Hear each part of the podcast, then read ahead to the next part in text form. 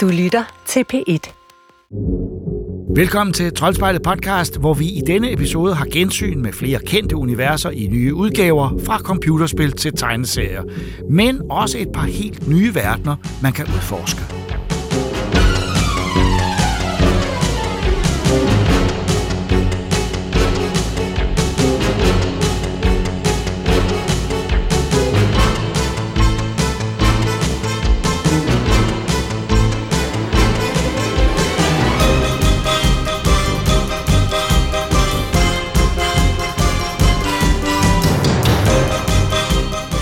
Nintendo har mange fantastiske helte i deres figurgalleri, men kun en af dem kan kaldes decideret sej. Samos Aran er hende, man sender ud, når situationen er uoverkommelig, for hun skal nok få løst problemet. Sidst vi så hende var i det fantastiske Metroid Dread, og nu er hun tilbage i en remastereret version af GameCube-klassikeren Metroid Prime. Det er Retro Studios, der også udviklede originalen, der står bag, og spørgsmålet er nu, om et spil fra 2002 stadig holder i dag.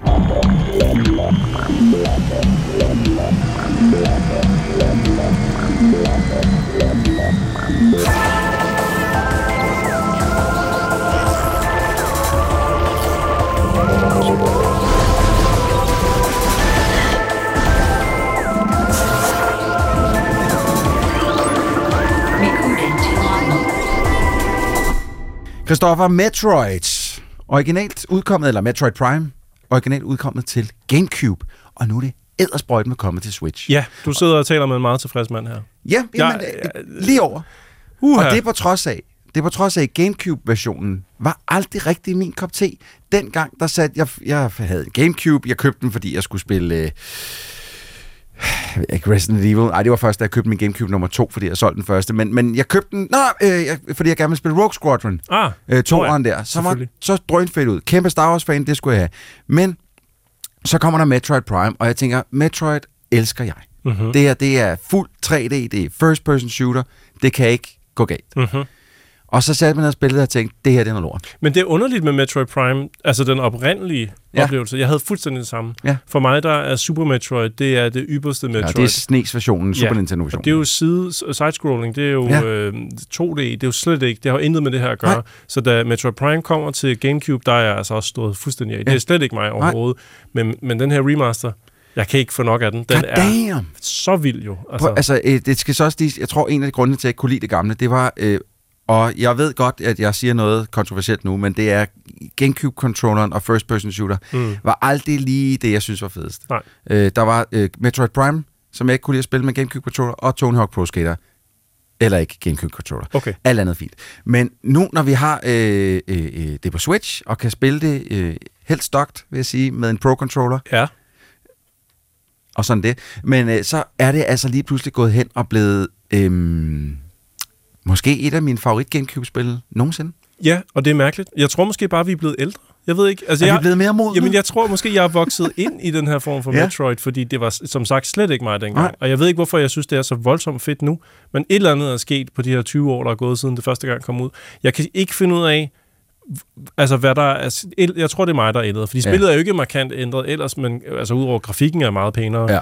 Men ellers så har de jo ikke været inde og ændre på sådan, så meget andet. Nej, jamen, altså, øh, jeg, lad os bare sige, de har ikke været inde på noget som helst. De har lavet nogle, nogle du kan spille spillet på tre forskellige styringsmåder. Noget med noget hjælp med noget gyro. Mm. sådan, så du kan bevæge din Switch, og så hjælper det lidt med at sigte. Og så er der Classic-måden, og så er der den her nye måde, som der ikke er så stor forskel på. Det er bare lige omkring, hvor knapperne sidder henne, og Ja, sådan fordi ja. Gamecube-controlleren er så anderledes. Øh, men ellers så selve spillet er jo... Øh, jeg kan godt lide, at de har skrevet remaster, Mm. fordi jeg synes, det lugter lidt mere af et remake. Det er lige før det remake, ja, for Ja. det virker som om, at alt er bygget op fra Alt bunden. er, pillet, altså, alt er blevet pillet fra hinanden og samlet igen med nye dele, mm-hmm. så at sige. Så teksturer ser lige pludselig øh, overdrevet fede ud. Ja. Effekter ser lige pludselig overdrevet fede ud. Samus Aran ser super godt ud i den her version. Øhm, der, er- det, det, det er som om, at alt er lige blevet sådan duppet Mm. en gang og sagt, så nu ser det meget bedre ud, så behøver vi ikke røre ved med det. Og det, det fungerer sindssygt godt. Men jeg, det, jeg synes, det er meget underligt at sige det her, men, men det er som om, at, at Switchen er ved at blive sådan en best of Nintendo, altså i nærmest hele deres levetid. Og Ja. ja. det er jo ikke nødvendigvis en god tid, fordi, eller en god ting, fordi det er jo også som om, at vi siger, at, at Switch, Switchen kigger mere og mere bagud end hvad vi egentlig skal have af nye ting til Switchen. Men omvendt, så jubler jeg også over, at den her maskine efterhånden rummer så mange øh, Nintendo-perler, og det her er altså en af et absolut must, hvis man er Nintendo-fan. Det her. Og jeg forstår godt, hvad du mener, men det er jo også, fordi vi havde lige en Wii U før Switchen, som ingen købte og ingen spillede på, så vi har fået sindssygt mange Ja. deluxe-versioner af, af Wii U-spil, Ja, øh, som, som lidt for, det her, for den her Metroid Prime Remastered-spil, det er lidt for, for det til at føles som om, at endnu en Øh, at, ja. Men det her, det er jo en, en remaster fra en, en konsol, som vi rent faktisk gerne vil have Ja. noget remastered ja. af, fordi det er et skide godt spil, og du kan ikke få det længere, sådan, altså medmindre du har en Gamecube. ja. Øh, ja eller, eller en Wii. Eller, eller en ja. emulerer, eller hvad fanden man nu gør, Ja. ikke? Så, så, øh, så men det, er, det er helt vildt, hvor, hvor godt det ser ud i 1080p. Øh, Det mangler selvfølgelig stadig, ligesom alle andre Switch-titler, lige noget anti-aliasing, sådan så kanter Mm. og sådan noget så lidt glattere ud. Men, men, Men, øhm, men inden for, hvad, hvad Switchen er og kan, så er det her jo noget af det flotteste, jeg har set den præstere Og det kører 60 frames i sekundet, død hurtigt, Mhm. mm-hmm. øh, hvilket, øh, ja, altså Retro Studios, som jo også udviklede originalen, Ja. hvilket jeg godt kan lide, som har stået bag det her, har virkelig været inde og, og pille. Altså, fordi at jeg forstår ikke, at det kan se så godt ud, og så stadig køre, som det gør. Nej. Altså, det kører buttery smooth. Og jeg havde jo frygtet lidt, at man havde sprunget over, hvor gader laves. Mm. Nu nævner jeg lige den der GTA Definitive Edition, øh, hvor vi fik de tre. Åh ja, det behøver vi ikke snakke meget om. Og for nylig også øh, GoldenEye skuffede jo også en del. Øh, forskellige spillere var sådan lidt... de var, er det, der, var, ikke- det var jo ikke en remaster eller remake, det Nej. var bare en, øh, her er, hvad vi har kunnet aftale med andre, vi har fået lov til at lave. Præcis. Og den her Metroid-udgave ja. Ja. ja. er for mig det, som vi spillere rigtig gerne vil have, når man går tilbage til gamle Yes. spil. Det her er sådan Det her, her, man skal det gøre var, hvad der skulle være gjort ved GoldenEye, for ja. at løfte, pst, øh, ophøje øh, oplevelsen. Ikke? Men, Men, Præcis. men øh, for dem, der ikke ved, hvad Metroid Prime er, og ikke har spillet Gamecube-versionen, der måske er for unge til den, eller ikke havde en Gamecube på det tidspunkt, det var en lidt sjov konsol, så øh, handler det om, at Samus Aran er blevet kaldt ud til, øh, der er nogen, der oplever noget øh, radiostilhed fra en Mhm. mm-hmm. rumstation, hvor der ellers skulle være nogen. Hun bliver sendt ud, øh, ankommer, alle døde. Øh, der er rummonster over det hele, der er rumpirater, starter med at være, men det er måske, finder man ud af, lige inden at man forlader en eksploderende rumstation, er det måske i virkeligheden ikke dem, der er det største problem. Mm-hmm. Øh, og så øh, er der en stor planet lige ved siden af, som man tager ned på, og så skal man udforske den planet helt vanvittigt igennem. Og når jeg siger udforske, altså det, dem der, som sidder og spiller spil i dag, var sådan, ah, der var lidt for meget øh, collectathon, men man skulle rundt. mm. You haven't tried shit. Det her, der skal man rundt i hvert eneste hjørne af hver eneste bane, Ja. for at finde de ting, der skal findes. Men jeg mener også, at man oprindeligt øh, hældte mere over mod, at det skulle være en, ikke så meget en first-person shooter, men ja. Mere sådan en first-person adventure. Det er jo også Altså- altså, et Nintendo-spil, som Ja. aldrig har været helt vild med... Øh, nu ser det ud til Call of Duty godt nok kommer til alle Switch-konsoller, men det er sådan noget helt andet. Men de har aldrig været helt vilde med, øh, med alt for meget skyderi i deres spil. Men, men der er jo skyderi i det her, men igen, det handler mere om at, at få samlet sine kræfter ind. Samus har mistet sine kræfter på rumstationen på grund af en stor eksplosion. Og nu skal hun så samle alle de kræfter ind igen. Og nu kommer jeg til den ene anke, jeg har ved det her spil. Og det er, er, er der en? der er en, men det er måske mere en anke til mig selv og min tålmodighed, end det er til selve spillet. Jeg har siddet fast i i hvert fald tre dage nu.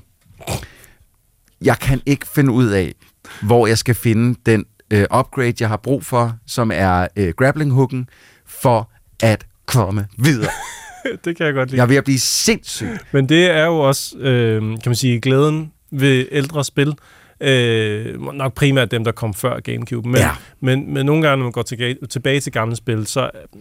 Vi, vi, vi bliver hjulpet meget i nyere spil, lad mig bare sige det sådan, ja. Ikke? Og det er jo ikke altid sådan, at, at, øh, at vende tilbage til sådan Gamecube-spil, at det lige taler ind i den der sådan quality of life improvement. Øh, Jeg synes bare, altså, når jeg sådan lige tænker tilbage på sådan de, de anmeldelser, jeg lavede over de sidste 3-4 år, og hvor mange gange jeg har br- brokket mig over backtracking i spil, Ah. ah. man skal bevæge sig for meget tilbage, hmm. og så, så spiller jeg det her igen. Ja, okay. hvor der er så sindssygt, altså der er jo, der er jo vidderligt baner, hvor du kan spille igennem 20% af den. Du kan, altså, du kan gå rundt i alle steder nærmest mm. i Mm. den bane, men det er 20% af den, du rent faktisk har fået adgang til, Ja. fordi at du lige manglede dobbeltjumpet. Ja. Så kan du få adgang til... Men, men det, det er jo noget, det jeg egentlig godt kan lide ved for eksempel Metroid Dread. Ja. Dread kom jo også til Switchen, Ja. og det er jo også et der var også mega altså, meget backtracking. Det er ja. jo en labyrint, altså, og det er jo, det er jo Metroid-stilen også, ligesom Metroid-genren, at man efterhånden begynder Ja. at kalde ting, Det er ikke? heller ikke så meget det, man skal backtracke, jeg brokker mig over. Det er mere, jeg sidder fast. Jeg Ja. kan ikke finde... Jeg har en enkelt gang, hvor jeg skulle have fat i... Øhm, åh, filen var det var for en. Jeg tror, det var øh, øh, Reach, eller Charge-kanonen. Mhm. Jeg skulle fat i den, hvor jeg, hvor jeg kunne se, hvor jeg skulle hen. Og, og, og jeg havde også en idé om, hvordan jeg skulle gøre det, men jeg kunne simpelthen ikke finde ud af det. Hvor jeg simpelthen... Og der, der må jeg må lige gå på nettet og finde en walkthrough. Lige sige. For, og jeg læste ikke hele walkthroughen, skal lige siges. Men bare lige det der, faktisk, hvordan lige kommer det? Åh! Og så når jeg læste det, var sådan et, Troels, du er Jamen, at jeg, du ikke fandt ud af jeg, det. jeg ser det mere som en feature end en bug. Det er det også, Det, og det, det- det er sådan, spillene skal være. Jeg det, føler bare, at tre dage er lang tid at sidde fast. I- Det er også Når jeg lang føler, at jeg har været i hver eneste lille hjørne Ja, af det her spil. men der tror jeg, du skal se ind af, Troels. Det har ikke noget at gøre med, med spillet. Det, jeg synes, det her det er et, et, en fantastisk oplevelse. Altså, Ja. det er virkelig øh, blevet et, et, meget hurtigt blevet sådan en, øh, et, et must til den Ja. her maskine. Men det er kun ud digitalt endnu. Ja, og lige om hjørnet, øh, fra når det her kommer ud, Ja, det er dagen det, efter vel, i det virkeligheden. nærmest. fysiske udgivelse ja. lige på, på trapperne. Og den, den er vi enige om, hvad skal vi begge to ud af have. Vi har den allerede digitalt, vi skal også lige ud af have det det, fysisk. det, er, det, det er noget, der bør være på hylden i en Switch-samling. Det, det er ikke så tit, vi siger det, men det her, det er overnight sensation. Det, det var også noget, de... Nej, men det er det jo, fordi de, de uden at have sagt det, så, gammel. Ja, det er 20 år gammel. Okay, men forstå mig ret. De, de havde jo ikke sagt, de ville gøre det her. De har jo ikke fortalt nogen af Nej, det. de så, lavede, så, de lavede en hi-fi rush, ikke? Ja. De shadow-droppede lige. og jeg, jeg var jo gået i seng og lå og sov, da de sagde det. Ikke? Det var jo klokken 23 om aftenen, at det der show var der, Ja. og så næste morgen, så... Godmorgen. så, kom Der du bare, så kom du på arbejde og sagde, Troels, det er Metroid uh, Prime Remaster. Så jeg, har allerede bestilt. Jamen, det, det, jeg, jeg var bare så overrasket over, at, øh, at det kom ud af det Ja. blå. Det Jeg ligner havde- heller ikke Nintendo at gøre det på den måde. Jeg synes, Nej. altså, det, det, man, har, man har set ej, ej, Microsoft gøre det for nylig, og, og har hørt om det før, men jeg, jeg, jeg synes ikke lige, jeg kan huske, at Nintendo gør sådan nogle ting. Mm. Øhm, de, det- plejer, det- de, er ikke sådan nogle, de, de, de gør tingene på en måde, bestemt måde, og så er det sådan. Men det her, det var Ja. noget af en overraskelse, og, og uh, Gud fader bevares, det var en af årets bedre overraskelser. Ja. Det her, det er jeg ikke i hvert fald ikke i tvivl om, at det, det, ud af den håndfuld spil, jeg har spillet allerede i år, og det, jeg kan se, der sådan udkommer, altså den her kommer til at ligge på top 5 over bedste spil, jeg har Og spillet det i år. tør du godt ja, det tør jeg godt sige. Okay. Det tør jeg godt sige. Altså det, jeg, det er så sjældent, at spil kan holde mig... Øh, altså tit så er jeg jo nødt til at spille, men hvor jeg Mm. rent faktisk også, hvor det holder min interesse i så mange timer, som Metroid Prime Remaster har gjort indtil videre. Ja. Det, er, det er så sjældent, at spil kan gøre det. Øh, fordi så sidder jeg og spiller der og er interesseret i tre timer, og så øh, resten er bare sådan en slugfest, hvor jeg kom, Mm. altså videre, videre, videre. Ja. Øhm, det her, det, øh, altså bare det, jeg har siddet fast i tre dage, og stadig ikke har mistet interessen, det viser lidt, at det er, altså, øh, det er primo det her. Helt sikkert. Øh, så, så kæmpe anbefaling herfra. Samme her.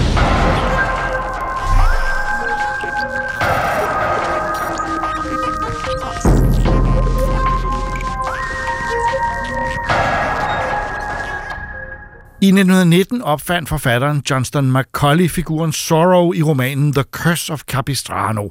Og lige siden har denne maskerede ridende helt været til stede i film, tv-serier og tegneserier. Lige nu kan han ses som en animeret tv-serie på Ramachan, og den seneste tegneserieudgave er et nyt album tegnet af franskmanden Pierre Alamy, som vi blandt andet kender fra den nye udgave af Conan. Hans album om Sorrow hedder Don Vega, og det har Ida og jeg læst.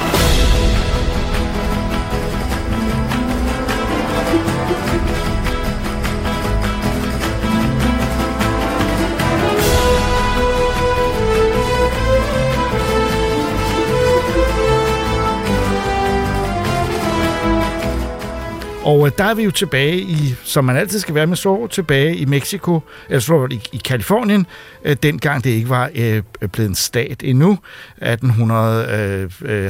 eller 60'erne, øh, og øh, Zorro optræder som, ja, endnu en gang som maskeret helt på de fattiges side i kampen mod alt ondt. Er det ikke sådan, der? Alt ondt. Jo, Jo. det passer meget Jo, godt. jo. Ja. Det, Jamen, øh, det her er jo faktisk et album, der følger historien meget slavisk da starten. Det eneste er, at der er lidt mere af den, øh, det politiske med, om hvad der skete omkring øh, øh, Mexico, øh, Kalifornien, øh, adelen, øh, øh, de fattige osv., øh, øh, som, som Alami har taget med. Men hvad, hvad er dit indtryk? Uh, herr Jacob, du siger du, der er mere med med alt det her, der ligger bagved og sådan Ja. noget. Så ja, der er rigtig meget, den kommer ind på, Ja. men jeg føler mig fuldstændigt hægtet af, Nå, hvis jeg okay. skal være helt ærlig. ja.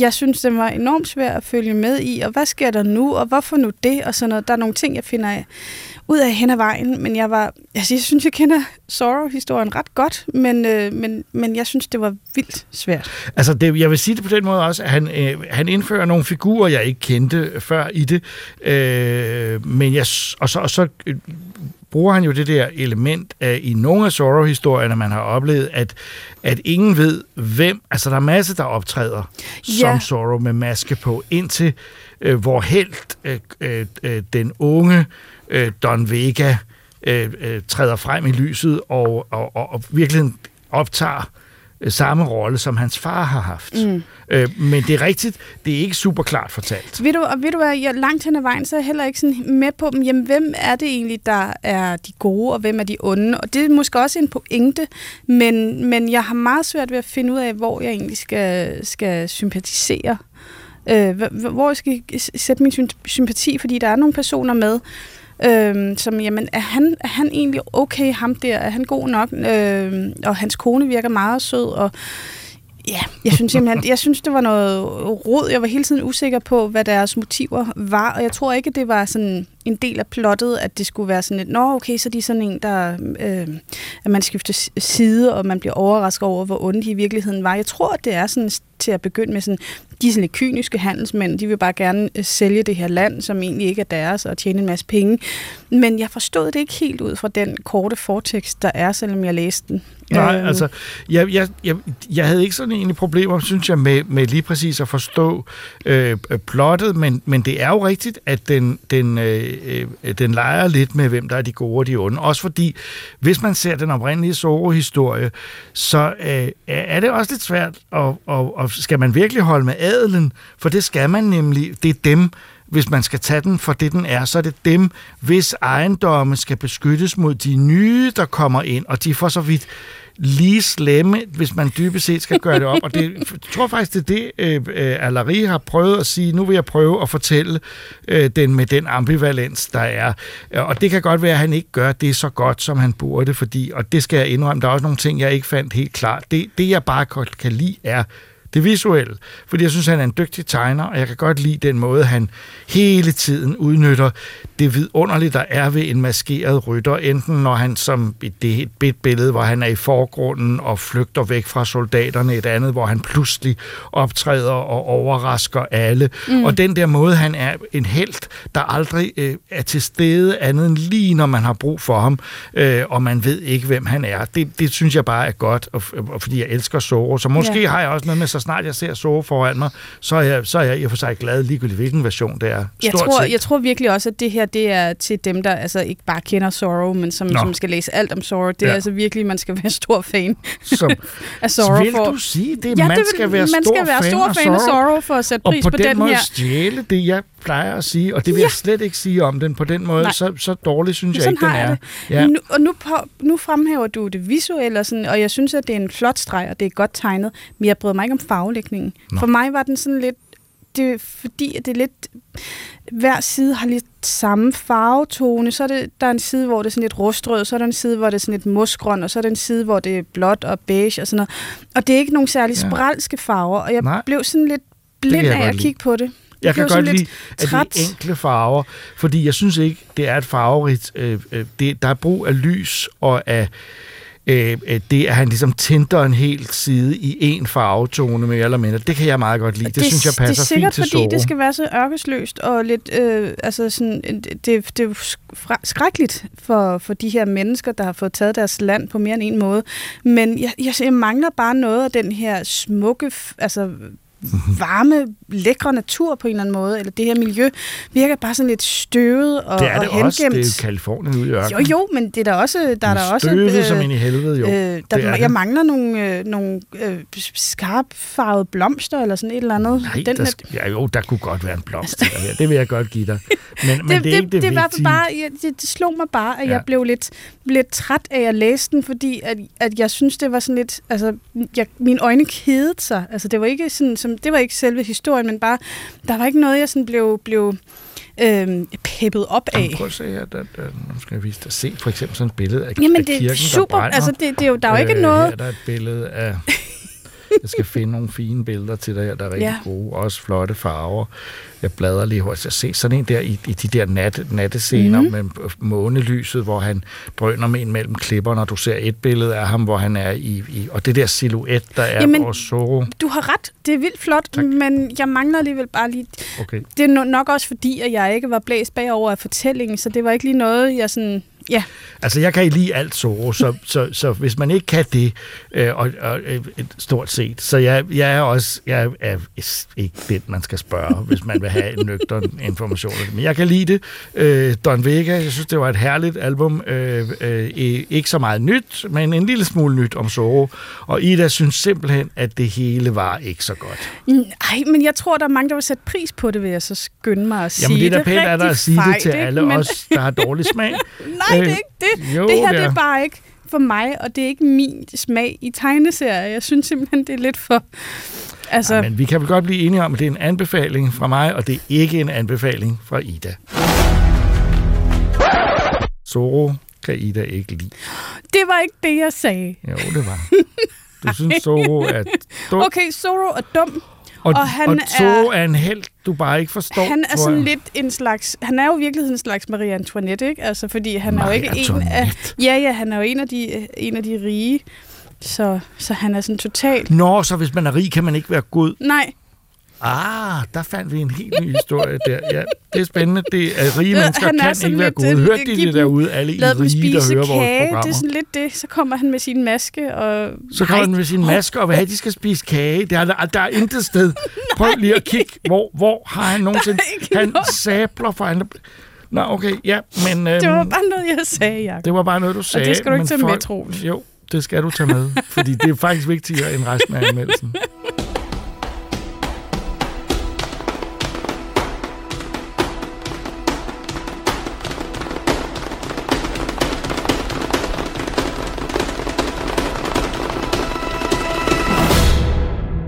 Universet er gået i stykker, og det er op til spilleren at samle planeterne igen.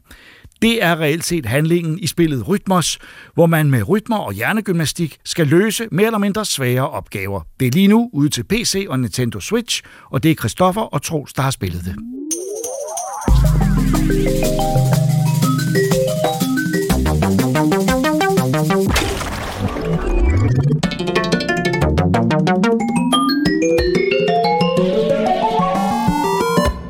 Jeg er jo, øh, Christoffer, helt fuldstændig øh, vild med rytmespil. Ja, det ved jeg, Ja. og det har vi jo snakket om før med Hi-Fi Rush. At, Hi-Fi Rush, øh, øh, Metal Hellsinger, BPM, øh, Guitar Hero-spillene tror jeg også, at vi har snakket om før, at Mhm. mm-hmm. jeg øh, er, er ret stor fan af. og det er jeg ikke. Nej, og Det er, det, det, er det, ikke. det, det er ikke for at sige det mildt. Ej, det er ikke, fordi jeg ikke kan lide det. Nej. Jeg synes, Metal Hellsinger var, var fint for, hvad det var. Mm. Og jeg synes også, at øh, Guitar Hero er også hyggeligt. At du ikke nævner Hi-Fi Rush på noget som helst tidspunkt i den her samtale, at der, der det er så problem. Men det er ikke det, vi skal snakke om nu, Christoffer. Vi ved godt, at dig og rytmer er ikke øh, fedt. Og, og der vil jeg så bare sige, altså, fordi Rytmos, som er spillet, vi øh, anmelder nu, Ja. er jo ikke decideret et rytmespil som sådan. Det er Nej. mere bare et musikspil, der lugter lidt af rytmespil. Ja, gudskelov. Ja. Fordi jeg, jeg, mit, mit øh, blodtryk kunne ikke lige holde til flere spil, hvor, man, hvor gameplayet Don't var... do this to me. Gameplay, der er hængt op på rytme, er bare ikke lige mig. Jeg Nej. elsker det i min fritid, men, Ja. øh, men når man skal sidde og spille det, så kan jeg ikke rigtigt. Og jeg var faktisk også, må jeg indrømme, lidt skræmt, da jeg læste titlen på det. Rytmos, der tænker jeg bare, åh, åh. nej, åh, Et åh. Men øh, gudskelov, når man starter det op, så har det jo masser at gøre med rytme, men Ja. du, du er ikke afhængig af at skulle følge en rytme i. Det er en puzzler og ikke et rytmespil. Lige og det er, jo, det er jo skabt af øh, den danske, øh, de danske udviklere Floppy Club. Øh, Altså, med- en Ja. af dem, jeg har noteret mig, Ja. er Asger Strandby, for Ja. eksempel. Øh, jeg, jeg ved ikke om... Altså, jeg omtaler ham som om, alle ved, hvad han er. Nej, nu siger jeg lige, han er med i noget, der hedder Kalaser, sammen med Cal Allen, øh, Ja. og, og Asger Strandby er en, er en del af sådan nogle, nogle hip-hop øh, ja. kredse, som, Ja. som jeg godt kan lide at lytte til. Så, så da, da du ser hans navn og rytmer, så tænker du, oh shit. Yes, ja. yes, let's go. Men det her, det er jo, øh, øh, når man får startet spillet, altså jeg fik allerede klare mindelser fra, øh, fra den lille bitte historie, man bliver serveret fra starten af. Øh, Der fik jeg klare Katamari Damacy øh, øh, mindelser, fordi at det, det var øh, universet, der går i stykker, Mm. og det er så op til spilleren at få ordnet tingene, få samlet universet igen. Ja. Og det er nærmest vidderligt øh, noget af det, som Katamari Damacy går ud på. Ja. Men, men her, der i stedet for at samle ting op, som man skal i Katamari, så her, der skal du bruge øh, øh, hvad kan man sige, rytmer, øh, eller en linje til at aktivere nogle, nu siger jeg trommer, men lad mig i stedet for kalde det notes. Ja. Nogle, Nogle, de skal, nogle notes, lyde. der skal, ja, de skal, der skal aktiveres, og, øh, og det gør man ligesom ved, at, at det, det, den der streg, man ligesom tegner, den kan kun, øh, du kan ikke tegne den oven på hinanden. mm, Den kan kun gå en vej, så ja. at sige. Har man prøvet at spille Snake på en 3310? Lige præcis. Så ved man, det, hvad vi Det er mener. Snake, men hvor man skal aktivere nodes. Ja. ja. Så du er den her lange streg, en Ja. slange, som du skal køre igennem nogle, øh, nogle felter, ja. og du kan aldrig nogen, nogensinde øh, bryde dig selv, Nej. så du har på et tidspunkt ligesom fyldt hele øh, spilpladen, så at Ja. sige. Og så skal du til sidst bide, bide dig selv i halen. Du skal Yes. nå hjem i hus igen. Yes. Og på din rute skal du aktivere øh, nogle, nogle øh, lyde, Ja. og hvis du ikke får aktiveret dem alle sammen, så får du ikke guld. Så, så, kan man ikke, øh, så får man ikke ligesom klaret den bane. Ja. Og når man så har klaret, så, så, så jo flere af de baner man klarer, jo mere begynder der så en lille planet at samle sig. Når man så har klaret hele planeten, så bliver den sat ind i et solsystem. Yes. Bum, så er den klaret næste Ja. planet. Ikke? Og hver øh, system, altså hver solsystem, er jo så forskellige øh, genrer. Ja. Og det er ikke de øh, genrer, der ligger øverst i skuffen, når du lige åbner og tjekker efter en, en, en TSG. Det er øh, tysk elektro fra øh, 70'erne, for Det er ikke eksempel. din mors Phil Collins, der kommer ud af højtaleren Nej. her. Det er, det er noget andet. Det er, det er noget rytmer- elektronisk. Rytmer fra, fra hjørner af verden, som man øh, ikke så ofte lige får hørt, men som de så gør opmærksom på, og det gør de ved at skrive ned i hjørnet noget om, hvad du bevæger dig ind i nu. Ja. Øhm, og jeg, jeg læste nogle banenavn her, som, som jeg blev meget overrasket ja. over at, at høre nævnt i, i den her sammenhæng. Jeg Ja. var sådan, ja, de nævner på et tidspunkt Nøje, og de nævner DAF, altså Deutsche Amerikanische Freundschaft, som har et, et, et virkelig hæftigt øh, teknonummer, jeg har hørt meget øh, Ja. igennem mange år. Ja. Og da, jeg- da det pludselig poppede op ned i hjørnet, så tænkte jeg, det havde jeg godt nok ikke lige forventet ville dukke op i det her spil.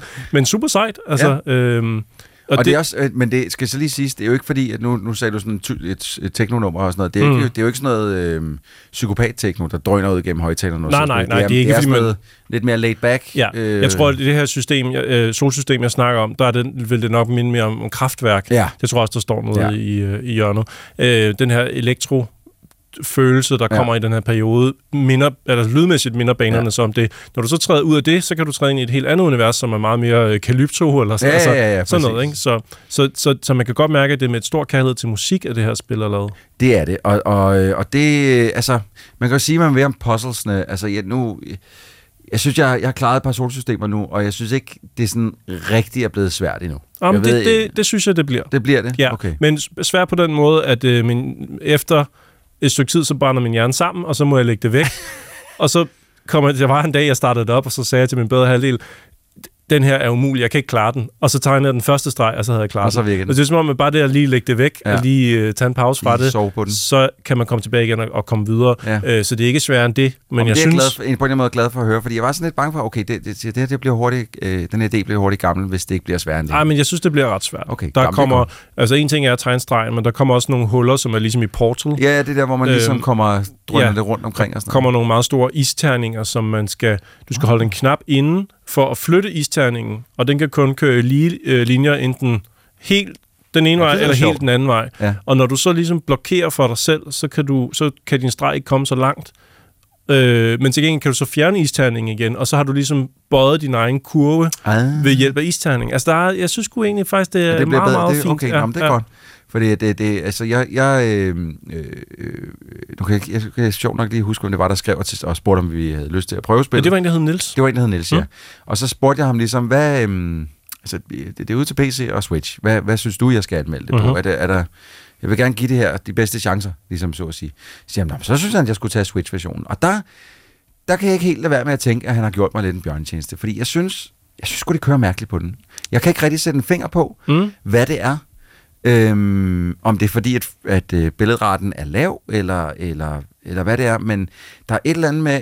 Jeg skal lige have prøvet at sætte det i docking mode, og så sp- spille det med en Pro-controller i stedet for. Mm. Fordi på Switch-controlleren, der følte jeg, at styringen var vildt ukontrollabel. Jeg, okay. jeg, jeg, det er hver gang, jeg prøver at tegne en streg, så, skal jeg lige gøre det et par gange, før den kører i den retning, jeg gerne vil have. Ah, ja, jeg kan godt se, hvad du mener, men det synes jeg egentlig faktisk, jeg fik ind i fingrene på et tidspunkt. Og jeg har, også, jeg har primært spillet på en Pro-controller, hvor at min Switch har siddet i dokken. Øh, jeg, jeg har også, som sagt, spillet det på en Switch, ikke på PC. Nej. Og jeg kan godt se, hvad du mener med, øh, dens performance er... Jeg synes faktisk ikke, performance er sådan helt off, men, men, men loading-tiden, når man trykker start, Ui. Og så til at man er i gang med at spille Ja. spillet, er overraskende lang. Jeg ved I forhold faktisk til, hvad, hvad spillet er. Ja, det ja. er en dejlig simpel puzzle, men, men øh, hvis man skulle kritisere noget, så er det simpelthen den loading-tid i starten. Ja, Altså, men det, det, det, men det, det er ikke, fordi det er sådan voldsomt. Jeg var bare overrasket Overrasket. første Ej, gang. jeg, synes også, jeg synes også, det tager for lang tid. Men, men, men jeg, jeg, altså nu, øh, der sidder jo mennesker derude, ligesom jeg, som er, jeg er meget overfølsom over for øh, performance, der vælter op og ned i frame rating. Mm.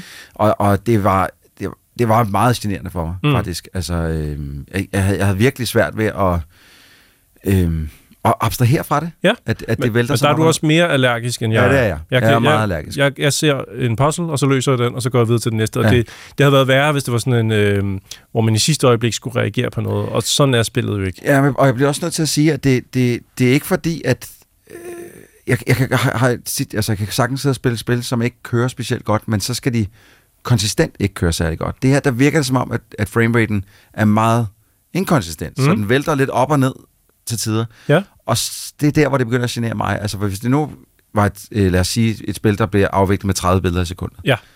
øh, og så det ikke helt kunne køre og så måske kun bliver afviklet med to, 21-22 billeder i sekundet, Mm.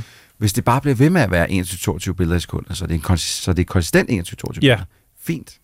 Det kan jeg vende mig til. Mm-hmm. Men, Men når, det- det, når det er 15 billeder i sekundet, 30, Ja, 20, 28, 19, ja. op og ned hele tiden, som, som jeg følte, det var. Ja. Altså, jeg, kan, jeg, har jo ikke nogen, jeg har ikke nogen analysis tools, hvor jeg lige kan gå ind og, og kigge på det. Men, men jeg følte, det væltede lidt op og ned, og det, det synes jeg var skide irriterende. Må ikke det kan komme med et update senere? Lad os Det, krydse jeg, fingre for håber, det. jeg håber, det gør det, og ellers så må jeg skulle skaffe mig det på PC, for at se, om det kører bedre der. Ja. Øh, fordi jeg, jeg, jeg er faktisk ret underholdt af det. Det synes Der- jeg også, og, og, og visuelt, det har en fed stil også. Jeg det, synes, har, øh, det er meget øh, simpelt, simple overflader, ikke, Ja. ikke for meget teksturarbejde, bare mere arbejde i farver. Ja, og man unlocker løbende også nogle instrumenter, Ja, Nå, øh, rigtigt, som man så kan spille lidt på, Ja. og så får man, når man færdiggør, så får man vinylplader, der ryger ned i sådan en stor Den kasse. del, ikke, var jeg virkelig glad for. Ja. Altså, der var et eller andet ved det der med, at "Nå, men nu har du gennemført det her, og så, så får du pladen med musikken. Ja. Og den bliver sat ned her. Som på en eller anden måde gjorde mig helt varm om hjertet. Ja, men det er en stor, hvad skal man sige, tilfredsstillelsesboks, ja. øhm, boks, det her, fordi at, at man, man får hele tiden sådan en lille stykke, ah, det var egentlig meget fedt, at jeg Ja. forklarede ja. den. Øh, det, er en, det, det det er en meget, meget hyggelig lille sag, den her. Jeg kan godt lide den. Jeg synes, det er en anbefaling, helt klart. Det er også sige øh, en anbefaling. Jeg vil dog, hvis man er, er øh, allergisk over for, for øh, hvordan billedretten opfører sig, hvis den ikke gør, som den skal, så skal man måske lige vente mm. En gang til. For jeg håber, der kommer en, en patch, der lige kan der lige kan smooth det lidt ud. Ja. Fordi det, det, det var meget generende for Men mega glad for, at vi har øh, udviklere i Danmark, der laver den her slags Helt spil. sikkert, helt sikkert. Og, og øh, hey, hvis man, det jo kun Switch-versionen, jeg har det sådan med. PC'en altså, kan ikke køre skidt, vil jeg sige, med den, øh, den måde, spillet ser ud på. Så, så hvis man synes, det lyder spændende, det vi har snakket om, ikke har en Switch, eller er overf- overfølsom over for framerate-problemer, så er der PC-version, som helt sikkert kører skide godt.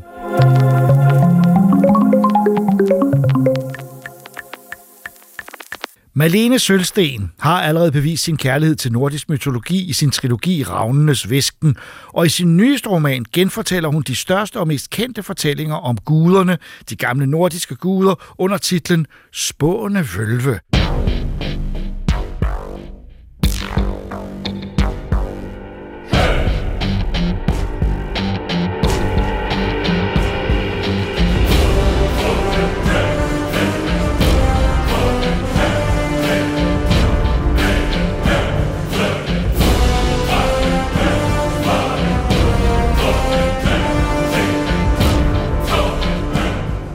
Rigitte, du har læst øh, den nye Malene Sølsten. Det må så altså være noveller i virkeligheden, eller? Nej, ikke helt. Altså, det er øh, de nordiske, der er for eksempel Balders Død, Thors Brudefærd. Så det er alle klassikerne? Ja, alle dem, man kender. Men dem har jeg set. Ja, Thors Brudfærd har jeg set som tegneserie Ja. af Peter Madsen. Ja. Så øh, hvad er der nyt? Hvad er der nyt? Det er bundet sammen af sådan en, øh, en rammefortælling om øh, en vølve, der hedder Heid. Heid, hun er en ung kvinde, og hun er ved at dø af sult og fattigdom. Hun har en lille bror, der hedder Gisle. Hun har så den her særlige evne med, hun kan fortælle, og hun kan fortælle så levende, at det faktisk sker i virkeligheden, og det påvirker folks livsbaner og skæbner. Altså, når hun fortæller en historie, sker så sker det, det ja. Præcis. Øh, og det bruger hun lidt til at snyde, øh, så hun kan vinde i spil, så de kan få noget mad og den slags. Men det fører så desværre til, at Gisle dør. Han bliver simpelthen dræbt. Og hun bliver simpelthen så ked af det. Hun vil så gerne genopleve ham, at hun beslutter sig for at få en gud til at genopleve ham. Men Frik, som øh, bor i mosen, vil ikke hjælpe, så hun skaber sin egen gud. Så hun taler simpelthen Odin frem. Hun skaber ham simpelthen. Det, det er... Og det her er Malene Sølstens fantasi. Ja, det er det. Og den går lidt amok her, altså. den går lidt amok. Det er simpelthen en vølve, der, der har simpelthen skabt alle de her nordiske guder, som man kender. Øh, hun har simpelthen talt Odin frem, og så kommer alle de andre så også løbende. Men så kommer historierne, som er fra mytologien. Nej, ja, det, det skifter mellem Heids historie, og så de her historier, ah, man kender. Okay. Hvordan er de så føjet ind i det? Det gør, at Odin for eksempel, han, han vil være øh, digter også, Øh, fordi han er sur over, at han ikke også har digterkunsten. Odin eller han ikke er, digter? Ja, og Odin er også sur Nej. over, at han ikke er klog nok. Og så, så fortæller Klog hun historie nok? om Mimers Brønd. Odin? Det er jo inden Mimers Brønd, det her. Ah, selvfølgelig. Ja, han vil gerne være klog, og så må hun digte historien om Mimers Brønd. Så det her, nu begynder jeg at forstå det, det her er ikke bare sådan øh, de historierne genfortalt en gang til, fordi det er der mange, der har gjort i tidens løb, og det, de kan jo tolkes på mange måder og fortælles på mange Det er faktisk en, en, en, en meget, øh, øh, hvad skal man sige, kunstfærdig måde at få noget kendt mytologi ud på en anden måde, og, og det er Malene Sølstens historie, det hele mere eller mindre. Lige præcis. Men du kan faktisk se i indholdsfortegnelsen Ja, forskellen. De røde er de historier, man kender. Det er, det er de nordiske mytologifortællinger. Ja. ja. Og alt det andet er historien om Heid. Hvor Odin og Thor også er med, hvor hun taler med dem på normal vis, fordi de er ligesom sammen. Øh, hun bor øh, jo i Midgård, og, men, men de, de har kontakt og, øh, og den slags, og så, så tvinger Odin hende for det meste til at fortælle noget mere, eller også så fortæller hun selv noget mere, fordi Odin skal være mere og mere magtfuld. Det er nemlig kun en magtfuld gud, der kan opleve mennesker. eller det, opleve ja, de det vil jeg også nok sige. Det er Ja. ikke hvem som helst. Så hun gør det simpelthen for, for sin brors skyld, så hun, men problemet bliver så, at han bliver for magtfuld for hende, og hun mister kontrollen med ham. Der er forord af Janette Warberg, den kendte museumsinspektør, øh, som også er med på den her omskrivning øh, og, og den her variation af det. Øh, og man kan sige, øh, det er jo ganske originalt. Er, er det så også øh, er det, er det godt at læse, og er det en god historie? Det synes jeg. Jeg, jeg mangler måske lidt. Jeg vil gerne høre noget mere om Heid. Fordi hver gang vi går væk fra hende, altså hun er jo slet ikke med i de der nordiske fortællinger, fordi der er det hende, der fortæller. Og så hver gang hun er færdig med en historie, så er der gået en masse år, fordi hun bliver så opslugt af fortællingen, at hun... Øh, der sådan, så er der måske gået 5 år eller 50 år, eller den slags, når hun så kommer tilbage. Og så er verden ændret sig. Og, Det, og så tror jeg, de måske ikke mere på... Øh, og, og du vil høre mere om hende? Altså, jeg vil, ja, fordi hun er jo den nye interessante figur. Ja. Øh, og, og så jeg vil, vil gerne vide noget mere om hende. Øh, på et tidspunkt så når man så langt op, at Kristus begynder at konkurrere. Øh, og det siger Hold de sådan, da op. "Hun- du er nødt til at fortælle noget mere om Odin og Thor, fordi de er ved at miste deres magt. Og guderne eksisterer kun, fordi folk tror på dem og offrer til Ja, dem. det er jo så fuldstændig derfor korrekt. skal hun finde på flere historier, så Ja. de bliver stærkere. Så det er simpelthen også et, øh, hvad der jo masser af, altså nordisk mytologi er jo et spørgsmål om en, en, en, en, en tradition og en religion, der er i konkurrence med en, en øh, invasion fra ja. En anden religion. Øh, hvordan øh, optræder den nye religion så i det her? Hvornår, hvordan optræder Jesus? Er han så skurken i virkeligheden? Ej, det er kun meget lidt, han er med, Nå. hvor øh, de prøver at lave Odins døtre så vi for kan at ikke få bevare en ny version troen. af ham, hvor han er sådan øh, imperialist.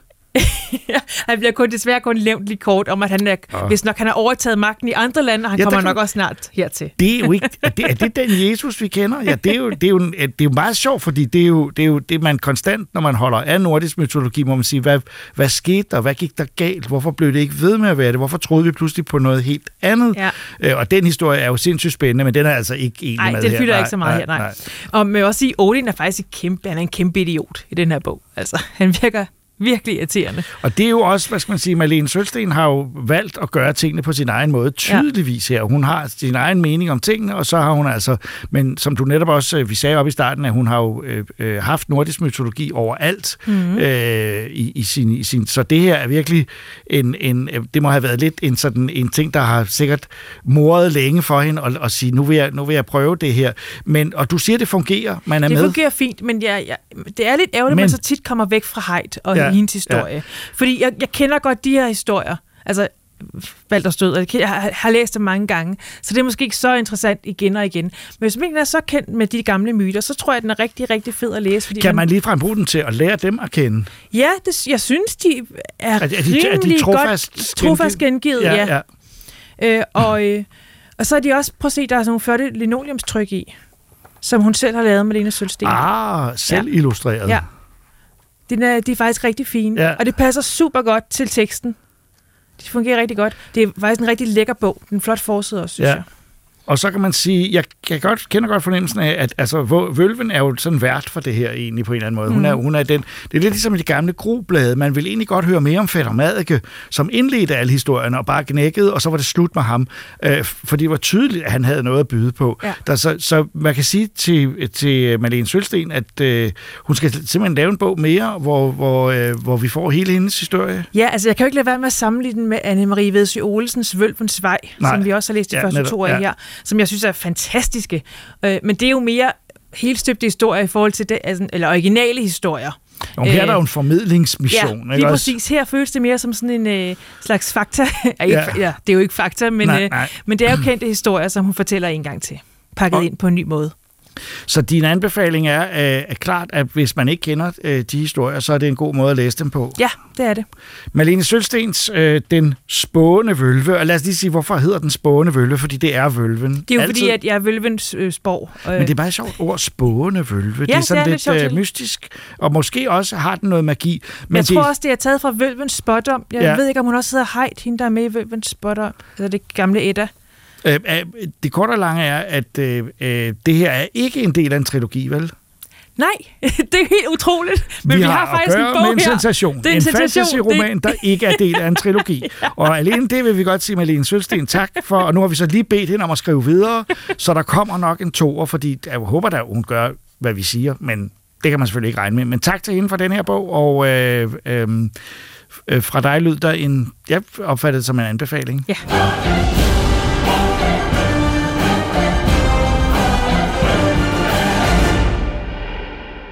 Harry Potter-universet har lige fra starten været oplagt til at udforske mere end det, der er i de oprindelige bøger, og finde nye og spændende historier, især nok på den centrale troldmandsskole Hogwarts, men også i omegnen.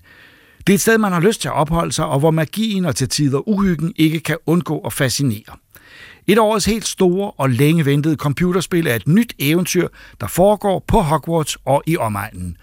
Trods de aktuelle kontroverser i den offentlige debat omkring J.K. Rowling, er spillet blevet et af de mest solgte i lange tider. Regitta og Benjamin er blandt de mange millioner, der allerede har spillet Hogwarts Legacy, som det hedder, på dets egne betingelser.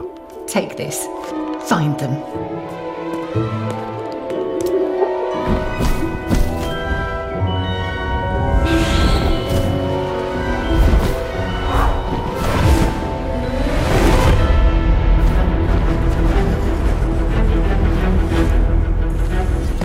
Nå, Benjamin, Ja. vi har jo spillet Hogwarts Legacy, og det, Det har vi vi. glædet os til i rigtig mange år. Ja, øh, faktisk for mit vedkommende 20 år. Jeg, jeg kan huske, da jeg var helt lille, så læste min far bøgerne op for mig, og, øh, og jeg håbede på, da jeg gik i 3. klasse, at jeg ville få et brev til skolen selv. Og, og, og jeg, jeg kan bare altid huske, at, at hvis der var noget spil, jeg gerne ville have, så skulle det være et spil, hvor jeg kunne være min egen figur, og blive sorteret i mit eget hus, og udforske Hogwarts så meget jeg ville. Og det er sgu så om noget tid at få det lavet med, det er endelig kommet. Det er det.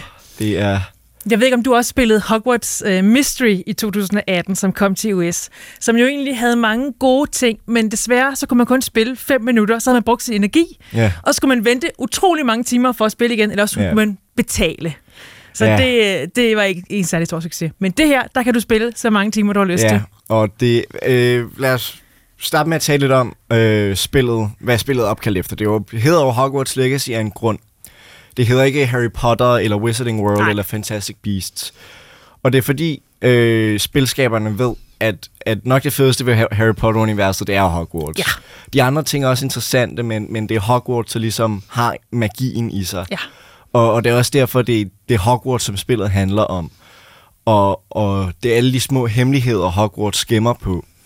Og, og den måde, spillet ligesom gør Hogwarts interessant for spilleren på, udover at det er sindssygt flot lavet alt sammen med, hvordan det er bygget, og strukturen er jo virkelig flot spil. Øh, så er det også, hvordan de har fyldt det ud med små hemmeligheder over Ja. det hele. Øh, du får tidligere i spillet sådan en field guide, Ja. og så er din mission ligesom at rende rundt i, på mappet og finde field guide pages, som giver dig XP, og de, det er sådan lidt ligesom, hvis man har spillet Breath of the Wild, ikke? så er det sådan nogle Korok Ja, seeds. det synes jeg nemlig også, det Øhm, minder om, det her. Og det, og det er faktisk, man kan mærke, at de har taget virkelig meget inspiration fra lige præcis den del af Ja, Breath of the Wild. ja. Der er virkelig mange små puzzles Ja. over det hele i mappet, som tager sådan fem minutter at lave, øh, hvis ikke mindre, øh, som der ligesom gør det spændende bare at bevæge sig rundt Ja, helt sikkert. øh, og giver noget liv til det. Så kan du sige, det foregår jo faktisk også i 1800-tallet. Ja. Det foregår i 1890 cirka. Mm. Øh, så der er jo slet ikke nogen med, man kender. Nej. Der er lige et par enkelte navne, der virker bekendte. Man har en Mrs. Mm. Weasley, som, Ja. øh, som, som underviser, og så har man en, øh, så er der Phineas Black, som er rektor øh, Ja. på skolen på det her tidspunkt. Mm. Ham har man også hørt om. Ja. Og, og han har forbudt Quidditch, så det fylder Ja, slet ikke noget i og, spillet. Og det er faktisk det, det er sjovt, øh, fordi ah, øhm, det giver god mening, at de ikke kunne få presset Quidditch ind i det her, fordi der er virkelig meget, fordi udover Hogwarts, er der jo faktisk også virkelig meget areal uden for Hogwarts, man kan udforske og Ja. på kost rundt og udforske. Der er jo blandt andet Hogsmeade, øh, som er meget stort og også meget detaljeret, øh, plus mange af, man, Ja. ja. der er rigtig langt ned syd, kan man Det rejse specifikt, og den forbudte skov Ja. ja. og så videre. Rigtig mange små landsbyer. Øhm, ja. Det, ja. ja. Og man kan forlade Hogwarts, når man vil. Det Ja. skal man så også sige. Det er ikke kun, øh, når man får lov til, at, til at det gå. øh, ligner man det. Ja. Øhm, men det, og, og, så det giver god mening, at de ikke kunne få Quidditch med, men øhm, øh, det er faktisk ret sjovt, fordi det minder mig om en lille detalje, jeg fandt. Øh, og også noget af det, der giver spillet rigtig meget liv, fordi det, det er et open world, som virkelig har meget liv og føles meget levende. Det var, jeg, jeg udforskede på tiden, jeg var op i øh, hospitalsdelen af. Hogwarts, ja. hvor jeg fandt en note, øh, som der forklarede, hvorfor Quidditch ikke var der. Ja, det er med, der var en, der var kommet til skade. Der var en, der var kommet til skade. Ja. Og, og det var sådan, en- det var en meget lille injury. Ja. Og der var, der var rigtig meget, der var blevet redacted. Ja. Og det var, det var en meget sjov lille detalje, og, og, og spillet er fyldt med sådan nogle små notes ja. og ting. Og også, når man går rundt på Hogwarts, så er der sådan nogle små mikrohistorier. Sådan øhm, elever, der taler sammen Ja. om ting, og, og Peeves, som der driller elever. Ja. Og, Han kom jo aldrig med i filmene, så han var også rigtig glad for at se. Han var faktisk Ja, ja, en plads virkelig. her. Øh, og det er meget nemt at se, fordi du kan se, hvis nogen har en quest, du kan starte, så er der sådan et symbol over deres hoveder. Ja. Og så kan du snakke med dem, og så starter det. Og hvis ikke du gider det, så kan du bare løbe forbi. Mm. Og du kan også bare starte den, og så kan du gå videre. Ja. Jeg, lige nu, jeg har klaret 68 forskellige quests, og jeg er i gang med 14, kunne jeg se. Og to af dem øh, havde et gult mærke, det betyder, at de fører videre i hovedhistorien. Ja. Så du kan lave dem, hvis du ikke gider alt det andet. Mm. Så kan du bare lave de gule, og så kommer du videre i den, så det, som historien faktisk handler om. ja. øh, hvad synes du egentlig om historien? Jeg synes, den er, jeg synes faktisk, den er ret god. Ja. Øh, man spiller jo en person, øh, som man jo selv designer, Mm. øh, og man kan faktisk vælge alt muligt forskelligt. Det eneste, man ikke rigtig kan vælge, det er øh, kropstype, synes jeg. De ser alle sammen meget ens ud i Ja. kroppene. Og det gør alle på Hogwarts egentlig. Der er mm. ikke sådan så mange, øh, der sådan ser anderledes ud. Ja. Øh, men ellers kan du egentlig se ud, som du vil. Og, og du kan også vælge, vælge din stemme, og, og du kan også vælge, hvad for et hus du gerne vil ind på, eller Ja. hvad for en kollega du gerne vil ind på. Og, Øh. og det har faktisk effekt på historien, Ja, fandt jeg ud af. okay. Øh, for ikke at spoil for meget, så jeg sad og talte med en af mine venner, og vi sad og talte om, hvor langt vi var kommet i forhold til hinanden. Og, øh, og jeg vidste, han, han havde spillet det i lidt længere tid end mig på det Ja. tidspunkt. Øhm, så jeg vidste, han var kommet længere, fordi at han havde klaret nogle flere missioner. Øhm, men, men så fandt vi ud af, fordi at øh, jeg havde spillet som en Hufflepuff, og han var Gryffindor. Ja. Og, og vi fandt ud af, at, at som Hufflepuff får man blandt andet lov til at komme til Azkaban. Nå. Meget kortvarigt. Øh, så der er variation alt efter, hvad for et hus man Nå, vælger. hvor sjovt. Det vidste jeg faktisk ikke. Øh, ja, Jeg er Ravenclaw, så jeg Ja. ved ikke, hvad, hvad der har været særligt ved det. Ja. og det giver spillet noget replay value. Ja. Men jeg synes faktisk, at det er, er, er jeg, jeg synes, selvom mappet er vildt flot, og sådan, så øh, synes jeg egentlig, historien er lidt uinteressant Ja. for mig indtil videre. Og, øh, specielt sidequestene. Ja.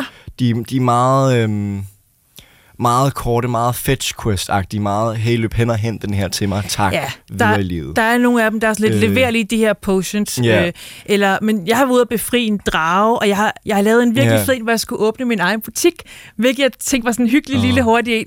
Men den var noget helt, helt andet. Nu vil jeg ikke sige, hvad det er, men den var virkelig anderledes Ja. og mærkelig. Og vildt uhyggelig også. Og, og så er der en, hvor jeg skulle ud og finde en lille husalf, øhm, som var blevet væk, og den var simpelthen så sørgelig. jeg, det, jeg troede slet ikke, at... Men den er ret mørk også, øh, de her historier. Mm. Jeg kan Forresten, det starter med, at man er ude at flyve, øhm, og så bliver man angrebet af en drage. Og der er en meget, meget fin detalje med, at Ja. de der dyr, der hedder testraler, kan man jo kun se, hvis man har set nogen dø. Mm. Og de er, så lige Men nu... man ser dem ikke i starten. Nej, det gør man nemlig ikke. Mm. Og så ser man nemlig nogen, der er i den her karet dø, mm. fordi at de bliver spist af dragen, Ja. og så dukker de frem, de her testraler. Ja. Det er en virkelig fin detalje, øh, der ligesom viser noget om universet. Og, og apropos de her Thestrals, Ja. øhm, så er der jo en helt lille Pokémon-del af spillet, ja. Ja. kan man næsten kalde det. Øh, man får adgang til The Room of Requirement i det her spil, som nærmest er sådan spillerens lille base, som man kan vælge at dekorere, som man vil, og man kan lave potions og gro planter og så videre, som man kan bruge i kamp og så videre. Øhm, og man får også adgang til en lille animal pen, øh, hvor man kan ude i mappet samle dyr ind, som er ekstremt søde, nogle Ja, af dem. ja, det er virkelig. Virkelig sådan, altså ulovligt nuttede. Ja.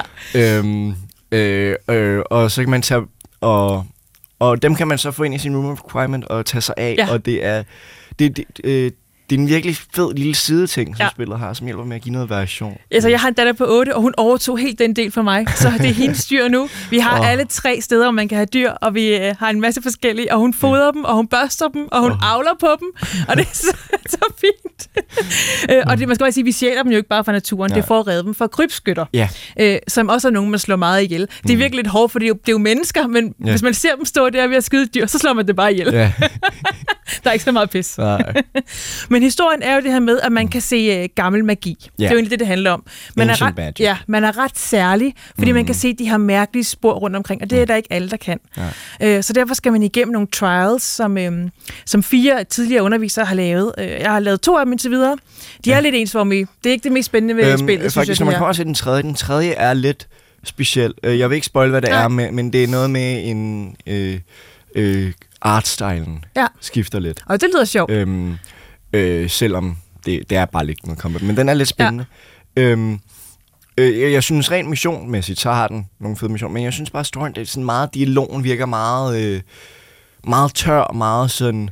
Og så fik jeg det her videre af ham her, og så derfor siger jeg nu til ham her, at vi skal gøre det her. For jeg, jeg føler ikke rigtigt, at, at der er så meget øhm, liv i figurerne. Jeg synes, figurerne har, har, har personlighed, men jeg føler ikke, at de spillet bruger det så meget Okay. Øh, i, i selve hovedhistorien. Nej. Jeg synes, i sidehistorierne til, øh, øh, til nogle af ens øh, venner, øh, der, der bliver der dykket lidt mere ned i det, men jeg synes, i hovedhistorien, så er det meget bare exposition dumps. Okay, det kan godt være. Jeg, Øhm. jeg synes, man går også til timer, og det er heldigvis lavet Ja. sådan, at det bare er en kort videosekvens for Ja. det meste, og så lærer man en ny formular eller en Ja. ny besværgelse. Mm. Øhm, men jeg har talt med mange af mine lærere, uden der var noget, jeg skulle hos dem, og der havde de alle sammen nogle, faktisk nogle virkelig spændende baggrundshistorier, Virkelig. de bare fortalte sådan, Ja. øh, øh, af sig selv. Mm. Og det kunne jeg godt lide, de faktisk havde fået noget personlighed og noget, Ja. og noget dybde. Man, skal man kan jo også, Ja. det er jo også ret, rigtig nemt at komme rundt i den her kæmpe verden. Ja. Første gang, du skal, skal et sted hen, der skal du flyve eller løbe, og så Mm. låser man op for nogle kaminer, hvor man kan bruge susepulver, og så er man lynhurtigt et sted henne. Ja, Øh. og, og det er meget fedt, men det er også lidt irriterende. Fordi der er sådan en, en, øh, en, en, en lille statue af en dame ved hver af de her Ja. fast travel points, som siger noget hver gang, du Ja. går forbi. Og det er de samme 3-4 voice Ja, det er det, hun siger. Så man bliver, man for bliver, another Witcher. Ja, Ja. Hun er ret irriterende. man bliver meget træt af at høre på hende tale. og der er faktisk der, der er allerede der er kommet en mod allerede til at få hende til at holde kæft. stille. Ja, ja, det hedder Silencio. Det er sjovt. øhm, men faktisk, apropos det, så tror jeg også lige, jeg vil røre ved, øhm, fordi du har spillet det på PS5, ikke? Ja. Og der kører det som smart. Det kører så lækkert. Øh, jeg har spillet det på PC. Og, øh, og jeg har en computer, som sagtens burde klare det. Og, og det gør den også det meste af tiden. Men spillet har et enormt problem med, med hvad jeg mener er et memory-problem. Nå. Som der gør, at spillet rigtig ofte begynder at, at hakke, øh, stotter. Så det, frameraten i sig selv falder ikke, men, men billedet hakker, og, og, øh, og, og det kan virkelig komme i vejen for rigtig. Nogle gange fryser det nærmest i et sekund, og det kan virkelig komme, specielt når man slås, Ja. kan det komme meget i vejen. Øhm, og det har ikke ødelagt spillet for mig, men det har, det har virkelig været noget, man skal komme over Ja, det kan jeg godt forstå. På Ja. PS5 kører det fuldstændig fantastisk. Mm. Man løber rundt og går ind i nye steder, uden mm. at man skal vente overhovedet. Ja. Ja. Altså, den loader hele tiden, mm. samtidig med, at det, det fungerer så godt. Jeg har ikke noget at klage over Jamen, overhovedet. det er jo godt.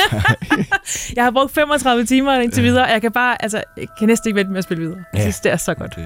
Your legacy begins now. Hogwarts Legacy. Live the unwritten.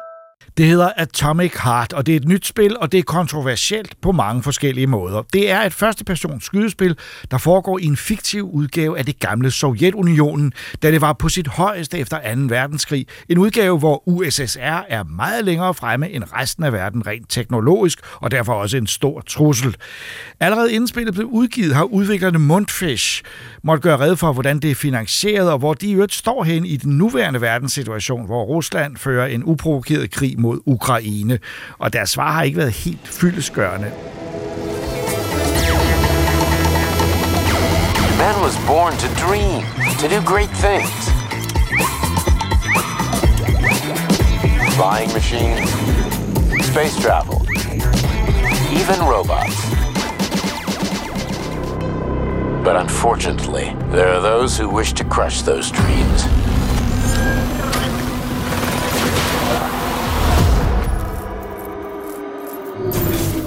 And that's where men like you come in, Sergei.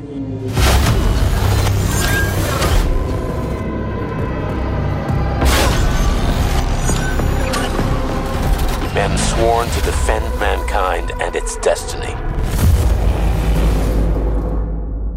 Men vi har naturligvis set både på spillet og på alle kontroverserne. Du har prøvet at spille det, og jeg har set traileren og Ja. gameplay, og altså alting taget fra, Ja. øh, så synes jeg jo, at det giver indtryk af et sindssygt fascinerende øh, alternativ historiespil, mm-hmm. altså en, en version af Sovjetunionen, der altid vil være fascinerende, fordi Ja, ja. Øh, øh, øh, Det er så anderledes. ideen om, at ja, Ja. og ideen om, at de der øh, uhyggelige øh, øh, gamle øh, KGB'er og alt muligt andet øh, har planlagt alle mulige sindssyge videnskabelige måder at overtage os på, det er jo ægte koldkrigsgys, øh, ikke også? Altså, Ja, kan man sige, var det kommet ud for, for, Ja, det for to det. år siden, Det er eller i det. virkeligheden før 2014, så havde det nok også ramt lidt anderledes. Altså, Ja, fordi det er ligesom om, det, det blander sig sammen med virkeligheden på en underlig måde. Så det foregår i 50'erne, Ja, ja, ja. Så det, er jo ikke, det er jo ikke, fordi det på nogen måde påstår, at det har med nuværende situation Nej. at gøre.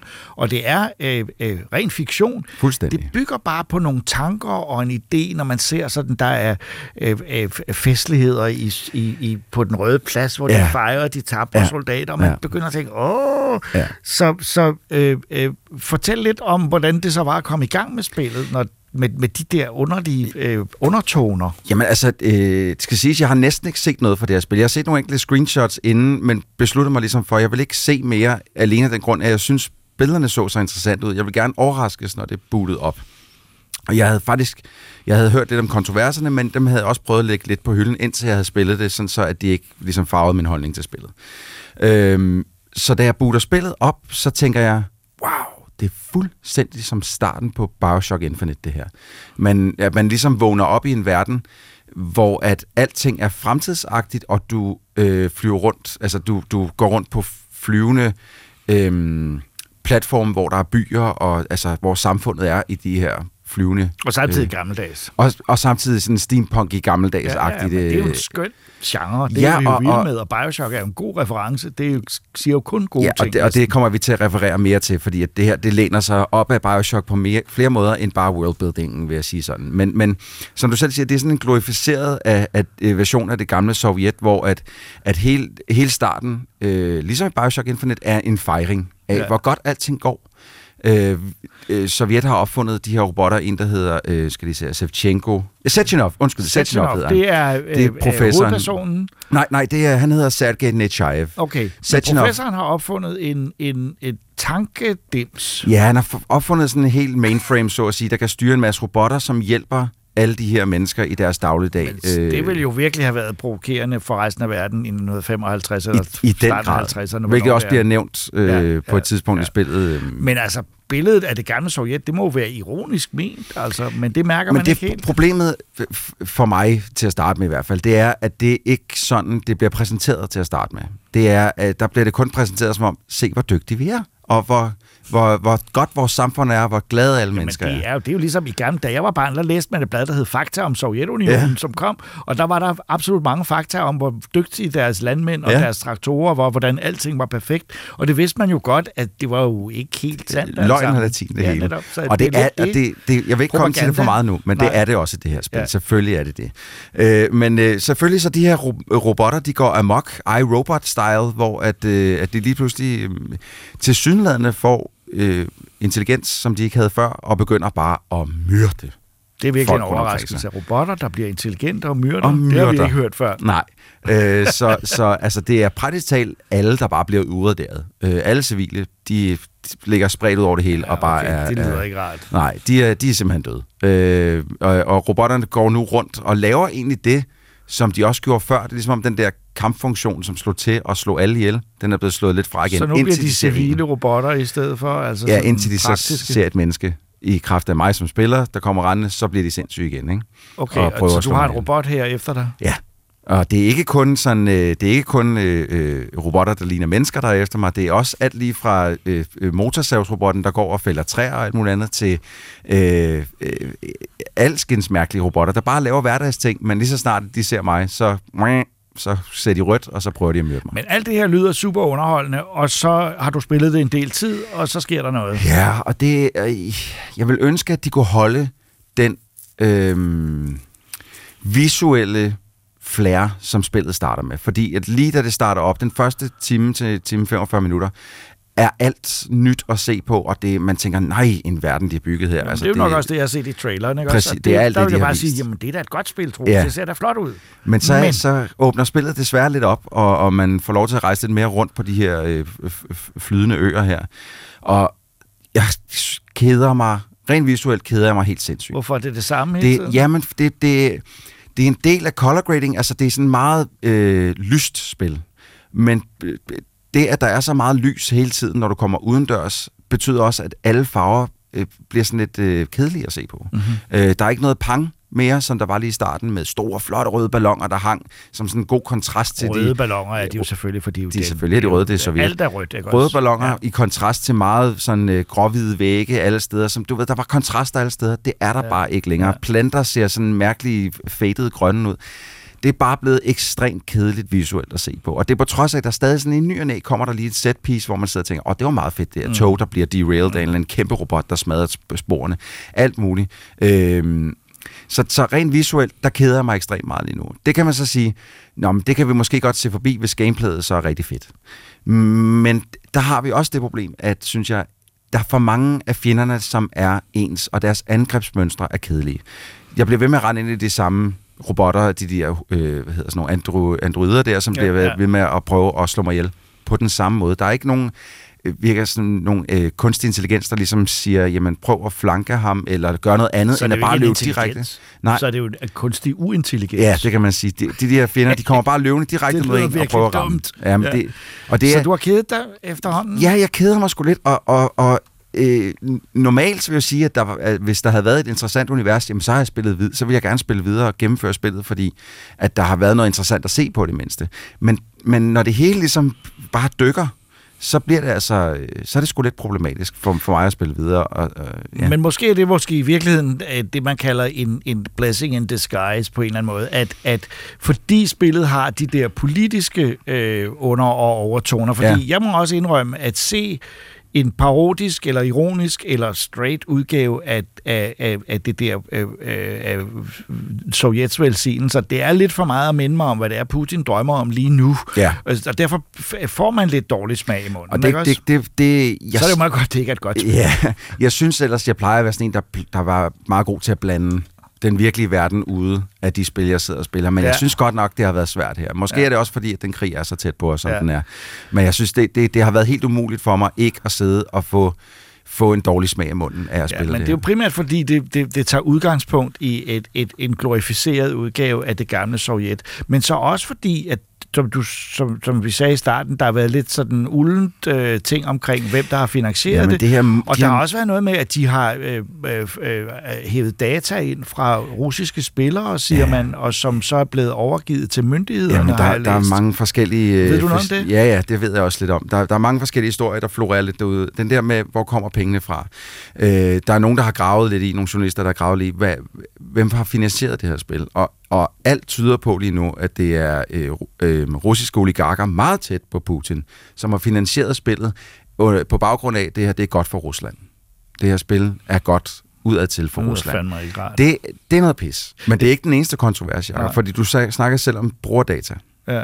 Og der, de kommer selv med en forklaring, men som er så vag. Altså det, det, det hele kontroversen gik på, jamen hvis du køber spillet og spiller det, jamen så samler de brugerdata ind, hvilket ikke er unormalt. Det er der Nej. mange spil, der Ja, gør. det det. det, der så ikke er så rart, det er, hvis den brugerdata går til den russiske regering og endnu værre FSB. Og det stod der sådan set i deres, den første EULA, du ved, den der brugersamtykkesamtale, Ja, ja, ja, ja. man skal underskrive, ikke? Øhm, ved at trykke OK, at det stod der sådan set i den. Den har de så fjernet senere og taget det ud, og så sat den op tror igen. ikke, det var for sjov, altså. Det tror jeg. Jamen, Det lyder de, som Deres om egen det- forklaring, jamen, det var en gammel, gammel Det lyder da helt absurd, at man skulle have et spil. Altså, et, så må vi jo på alle måder fraråde det. Altså, øh, Jeg, jeg har det lidt sådan, altså, på trods af, at der er nogle interessante visuelle ting, i hvert fald i starten, og, og, og gameplayet også til dels er interessant noget af vejen, så kan jeg simpelthen ikke anbefale det på nogen som helst måde. Ikke kun på grund af, at jeg ikke synes, spillet er så interessant, når man kommer lidt ind men fordi, at der er simpelthen for mange ubesvarede spørgsmål øh, bag, bag Ja, skaberne og altså, det. det, er hverken et godt spil, og det har altså alle de her øh, underlige, øh, øh, u- uopklarede ting, og, og så kan man sige, det er egentlig underligt, at øh, Microsoft og PlayStation og X altså, at, at har accepteret det som en, en, en del af port, altså, øh, øh, fordi normalt vil man sige, i den nuværende situation, der skal vi ikke have den slags spil ud. Nej. Altså, jeg, det eneste, jeg kan forklare dermed, hvor jeg tænker, "Nå, det er måske derfor, det er, når, når historien udvikler sig lidt i spillet, så finder man ud af, at vi har at gøre med en Bioshock-situation. Jeg vil ikke afsløre alt for meget, men hvis man har spillet Bioshock, øh, bare et af dem, så ved man, at der, hvor spillet starter, er aldrig der, hvor spillet ender. Mm. Så, så sådan som spillet præsenterer sig selv til at starte med, så er det en helt anden måde, det præsenterer sig, når vi slutter.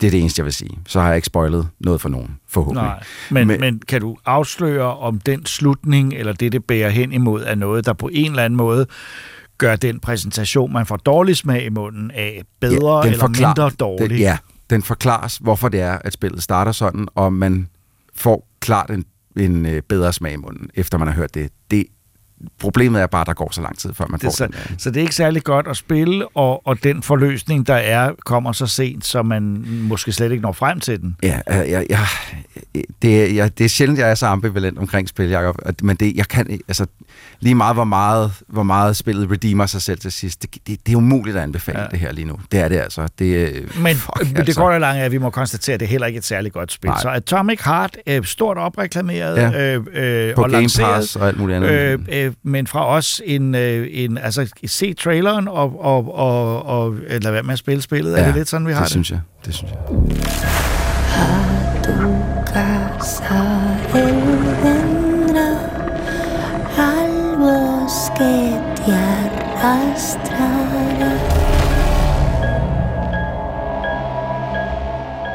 Det var, hvad vi havde på programmet i Troldspejlet podcast i dag. Vi er tilbage igen om to uger. I studiet var jeg, Jakob Stelmann, Ida Rod, Christoffer Andersen, Benjamin Stelmann, Regita Heiberg og Troels Møller, der også stod for redigeringen. Tak fordi I lyttede med.